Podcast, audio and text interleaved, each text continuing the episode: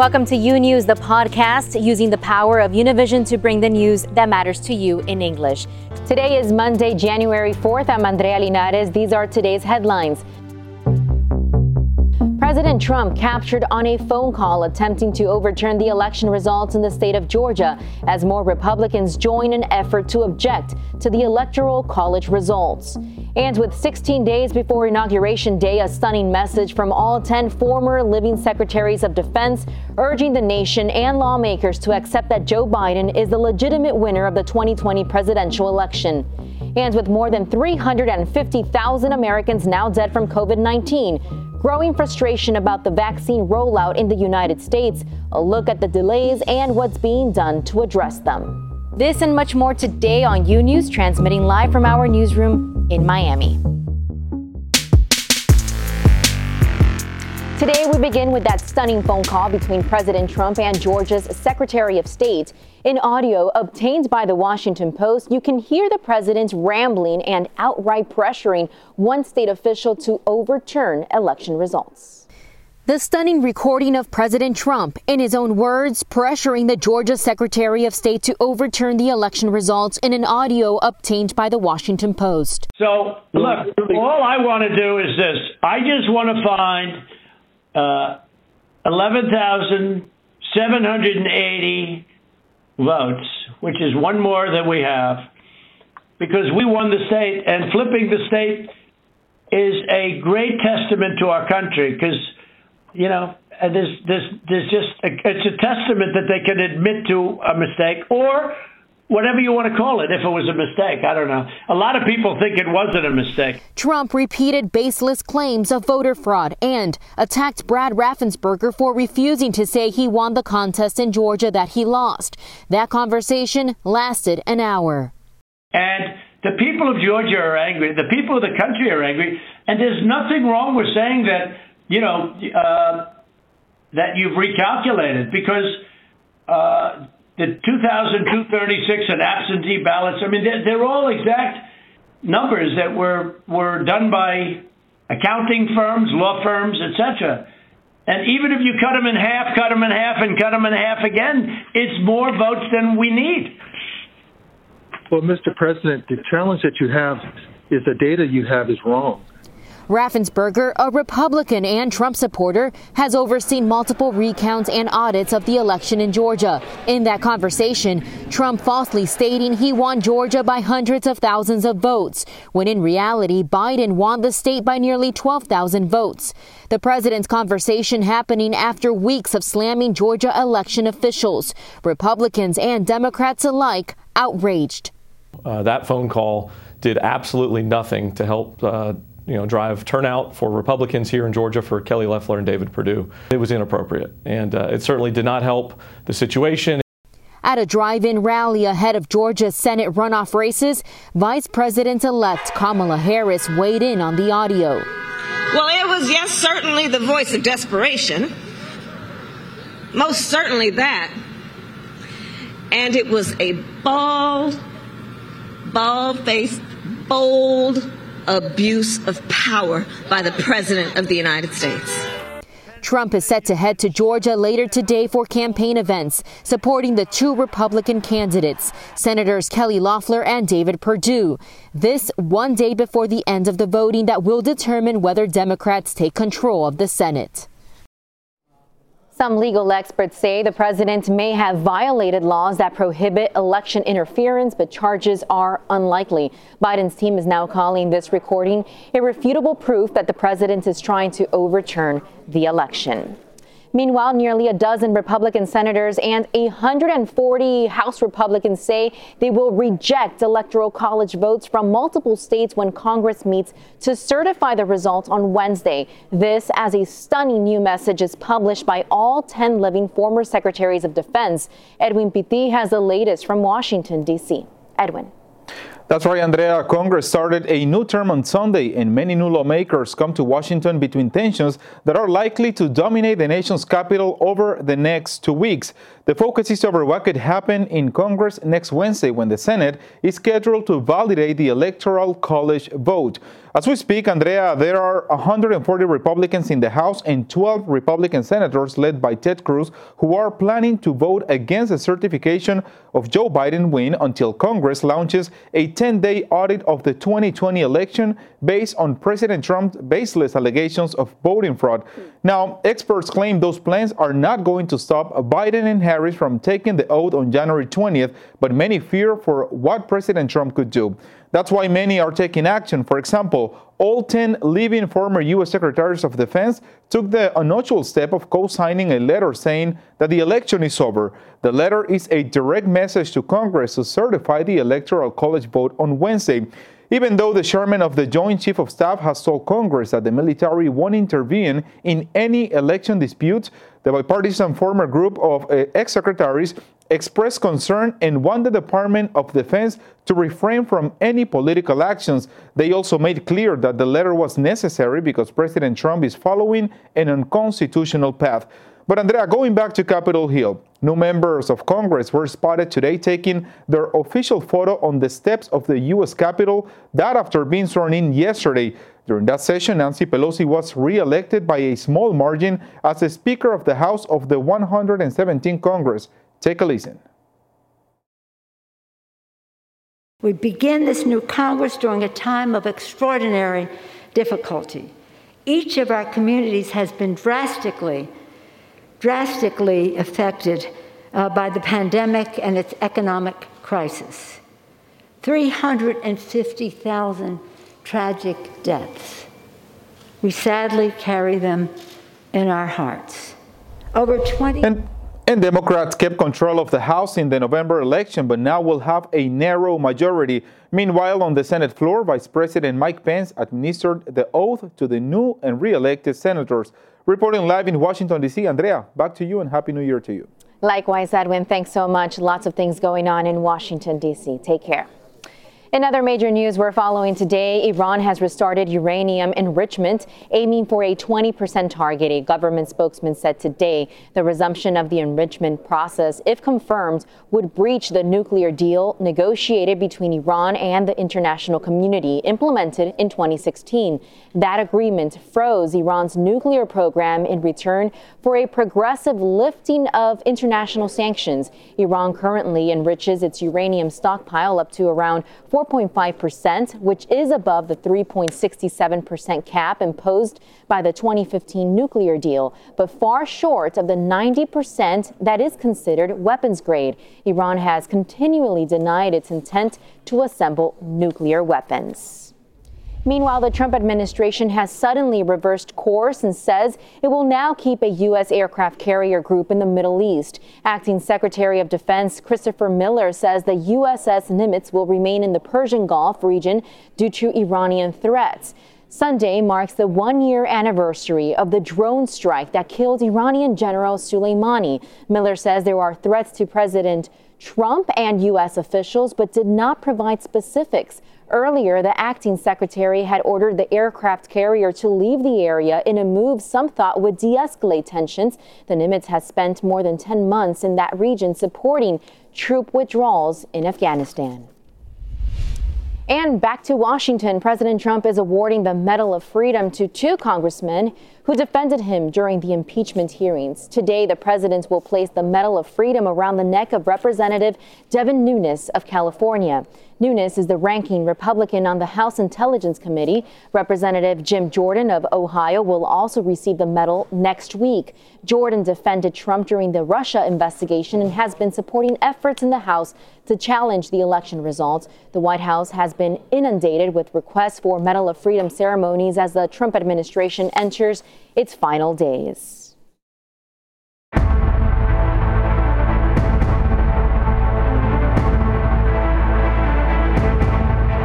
The coronavirus pandemic now officially entering its second year. The U.S. seen, as predicted, the worst surge in cases so far and hospitals more overwhelmed now than ever before. Meanwhile, a post-holiday surge expected in the coming weeks and the distribution of vaccines moving slower than planned. Lorraine Gassidis has the latest. Around the country, states bracing for a surge upon a surge. We're averaging 2,000 to 3,000 deaths per day. When an event occurs like the Christmas and New Year's holiday, you usually have a couple of week lag before you see an additional uptick of cases, which is always followed by hospitalizations and deaths. People defying CDC recommendations not to travel. Airlines reporting 14 million passengers hit the skies in the past 2 weeks. New York reaching 1 million cases as the NYPD busted 2 New Year's Eve parties with hundreds in attendance. On the West Coast, California seeing the worst of it. What's happening in Los Angeles can and will be coming to many communities across America. The U.S. has now reported more than 20 million cases of coronavirus and deaths surpassing 350,000. But the president still questioning the seriousness of the pandemic, stating the numbers are an exaggeration, tweeting the number of cases and deaths of the China virus is far exaggerated in the United States because of CDC's ridiculous method of determination compared to other countries, many of whom report purposely very inaccurately and low. When in doubt, call it COVID, fake news. Public health officials responding, setting the record straight. Well, the deaths are real deaths. I mean, all you need to do is to go out into the trenches, go to the hospitals, see what the healthcare workers are dealing with. They are under very stressed situations. In many areas of the country, the hospital beds are stretched. People are running out of beds, running out of trained personnel who are exhausted right now. That's real. That's not fake. That's real. From a public health perspective, I have no reason to doubt those numbers, and I think people need to be very aware that it's not just about the deaths, as we talked about earlier. It's about the hospitalizations, the capacity. These cases are having an impact in an array of ways. And people need to understand that there's a finish line in sight, but we've got to keep running towards it. Meanwhile, shipping delays and lack of funding making the already complicated task of vaccine distribution even harder as Americans around the country line up in hopes of a dose. Tremendously frustrating. In the last 4 or 5 days, I've been trying to get a spot, and you can't get a spot. It should be working for more and more people, and it should have been a lot quicker. The CDC reporting more than 4 million people have been vaccinated, far fewer than the goal of 20 million by the end of 2020 set by Operation Warp Speed. We are available and ready to help the states as they ask specifically for help. We will go and help them there. I don't think it's possible for the federal government to be able to say, you know, we should send vaccine to this particular location. So that's the point we're making. And Dr. Slawi and Operation Warp Speed are now considering using the remaining doses of the Moderna vaccine to vaccinate more people instead of saving those doses for a second dose for people that already had the vaccine administered days ago. Now, this is something that Dr. Anthony Fauci has strongly advised against. Meanwhile, the UK has approved the AstraZeneca-Oxford vaccine, which is among all the vaccines approved, the cheapest one to produce and also the easiest one to store. Andrea, back to you. Thank you, Lorraine, for that report. And as the vaccine rollout continues in the U.S., a large number of eligible healthcare workers are refusing to get the vaccine. A recent survey by the Kaiser Family Foundation found that nearly a third of healthcare workers probably or definitely will refuse vaccination. Joining us now is Dr. Sujan Gogu. He's a family physician in Harlingen, Texas. Thank you so much for being here today, Dr. Gogu. Welcome and Happy New Year. Thank you so much, Andrea. Happy New Year to you as well. Thank you. Doctor, talk to us about what you're seeing among other healthcare workers and that vaccine. Does that number, a third refusing to get vaccinated, sound accurate to you?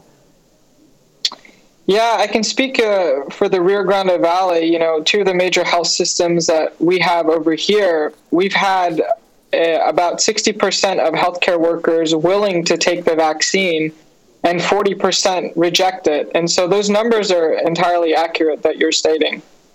Now, why exactly is it that these healthcare workers don't want to get vaccinated?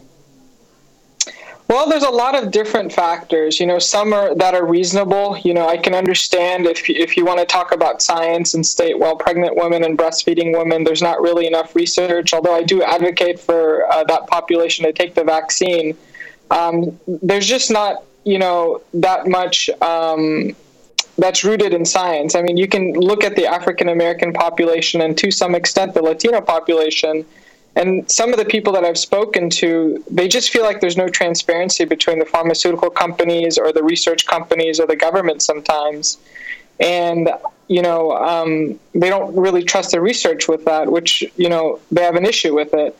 And then sometimes, you know, I've heard, well, you know, the population, we feel like we're guinea pigs. And, you know, it's just, I've heard so much misinformation and so much conspiracy theories that kind of roll around this, that it's just deeply frustrating as a healthcare worker trying to tackle this. And not only that, trying to help our patients. Now, as a result of this, like you said, it's an issue that needs to be tackled. How are hospitals trying to break through vaccine hesitancy among these healthcare workers and just people in general?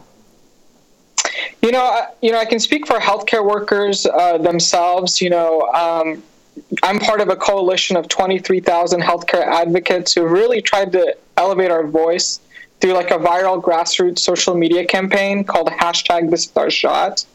And, you know, that's reached about 59 million impressions across Facebook, Twitter, and Instagram. And so we've been trying to really use social media. I know locally we've been trying to host, you know, many town halls. A group that I'm part of, Doctors and Politics, we host a town hall almost every Tuesday for 15 minutes, just trying to educate as many people. I know many other physicians in their communities are just trying to do this the same and trying to have one-on-one conversations with people they know, or just host town halls or do whatever they can to advocate. You are on the front lines of this pandemic in the Rio Grande Valley region in Texas, an area with a majority Latino population. So what are you seeing at the hospitals that you work at? How are hospitals there handling the surge and perhaps what may be coming during the next couple of weeks? Well, I can tell you we're definitely afraid. You know, I can speak on last Thursday. I think our hospital was at 100% capacity, and we had 17 patients that really needed to be admitted to the hospital.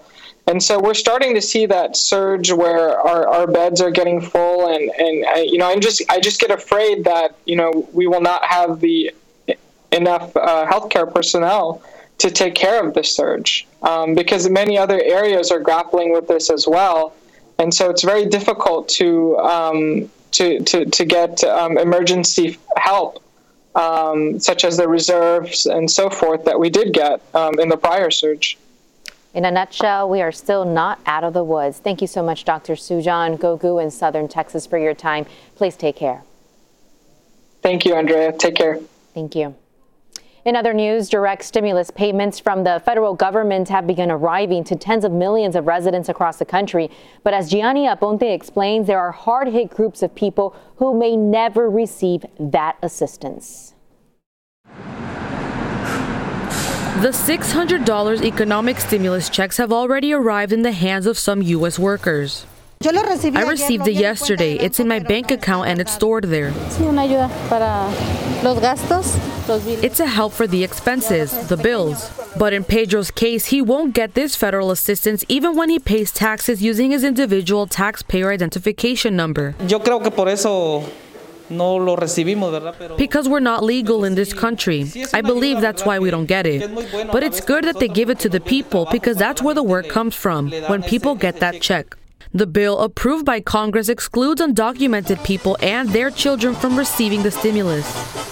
The people who will not receive it as the previous time are those who do not have a valid work permit. Children reported as dependents who are 17 or older, as well as college students who are claimed as dependents by their parents, will also not qualify for the $600. Individuals with an annual income above $87,000, couples making above $150,000 annually, seniors and disabled dependents. Older adults and disabled people who are claimed as dependents will not receive help either. According to this tax expert, you can claim the stimulus with your tax return. En las formas que va a haber de los impuestos en este año, on this year's tax reforms, there is a section dedicated to this year's refund. Remember that the economic stimulus can come to you through a direct deposit or as a check or a debit card by mail. Reported by Viviana Avila, this is Gianni Aponte for U News. More of U News after this short break. Imagine a daily newscast that speaks to you about your world in plain English. Each weekday, we partner with Hispanic America's most trusted news source to bring you the stories from home and abroad that matter to you. The Senate will turn itself into a courtroom. The private border fence is being installed. A police officer and three people were killed inside a Jewish supermarket in Jersey City. U News covers the news of your world and makes it easy to understand. Your world, your news. U News on Fusion. Welcome back to U News. U.S. immigration authorities continue to deport women with their babies after giving birth in local hospitals, shortly after being detained at the border. Migrant advocacy organizations such as Al Otro Lado have documented cases of express deportation even though children born in local hospitals are already U.S. citizens. Sandra is a Mexican citizen and is one of the women who crossed the border and gave birth. A few hours later, she was returned to Mexico without the opportunity to obtain a birth certificate for her son. Minutes after I gave birth, it wasn't even an hour later or the next day. If they were thinking of deporting me anyway, why not do it from the detention center? But they did it from the very hospital. Sandra said she was immediately taken to the Mexican consulate and then to the Mexican territory without the right to consult an attorney. I left the hospital with a gown, and they took me to the patrol car. Other cases of pregnant women who have been immediately deported to prevent their children from being born on U.S. soil have also been documented by other organizations in Mexico. They are brought back pregnant so they can deliver in Mexico. Under the pretext of the pandemic, the Trump administration hardened its immigration policy by immediately expelling immigrants arrested at the border. The U.S. government is using a national emergency to implement a program that they always wanted to implement, to deport immigrants immediately. However, a judge ordered the government in November to stop deporting unaccompanied migrant children without allowing them to make refugee or asylum claims. The law says that a person who is seeking asylum, who comes knocking on the door here, has to be let in. Of course, he can be detained, but he also has the opportunity to handle his case from the inside, not from the outside. This is Andrew Pena, U News. Thanks for listening to U News, the podcast. Don't forget to follow U News on Instagram, Twitter, and Facebook. And if you haven't yet, go to Apple Podcasts and subscribe, rate, and review. And join us tomorrow for a new episode. Until then.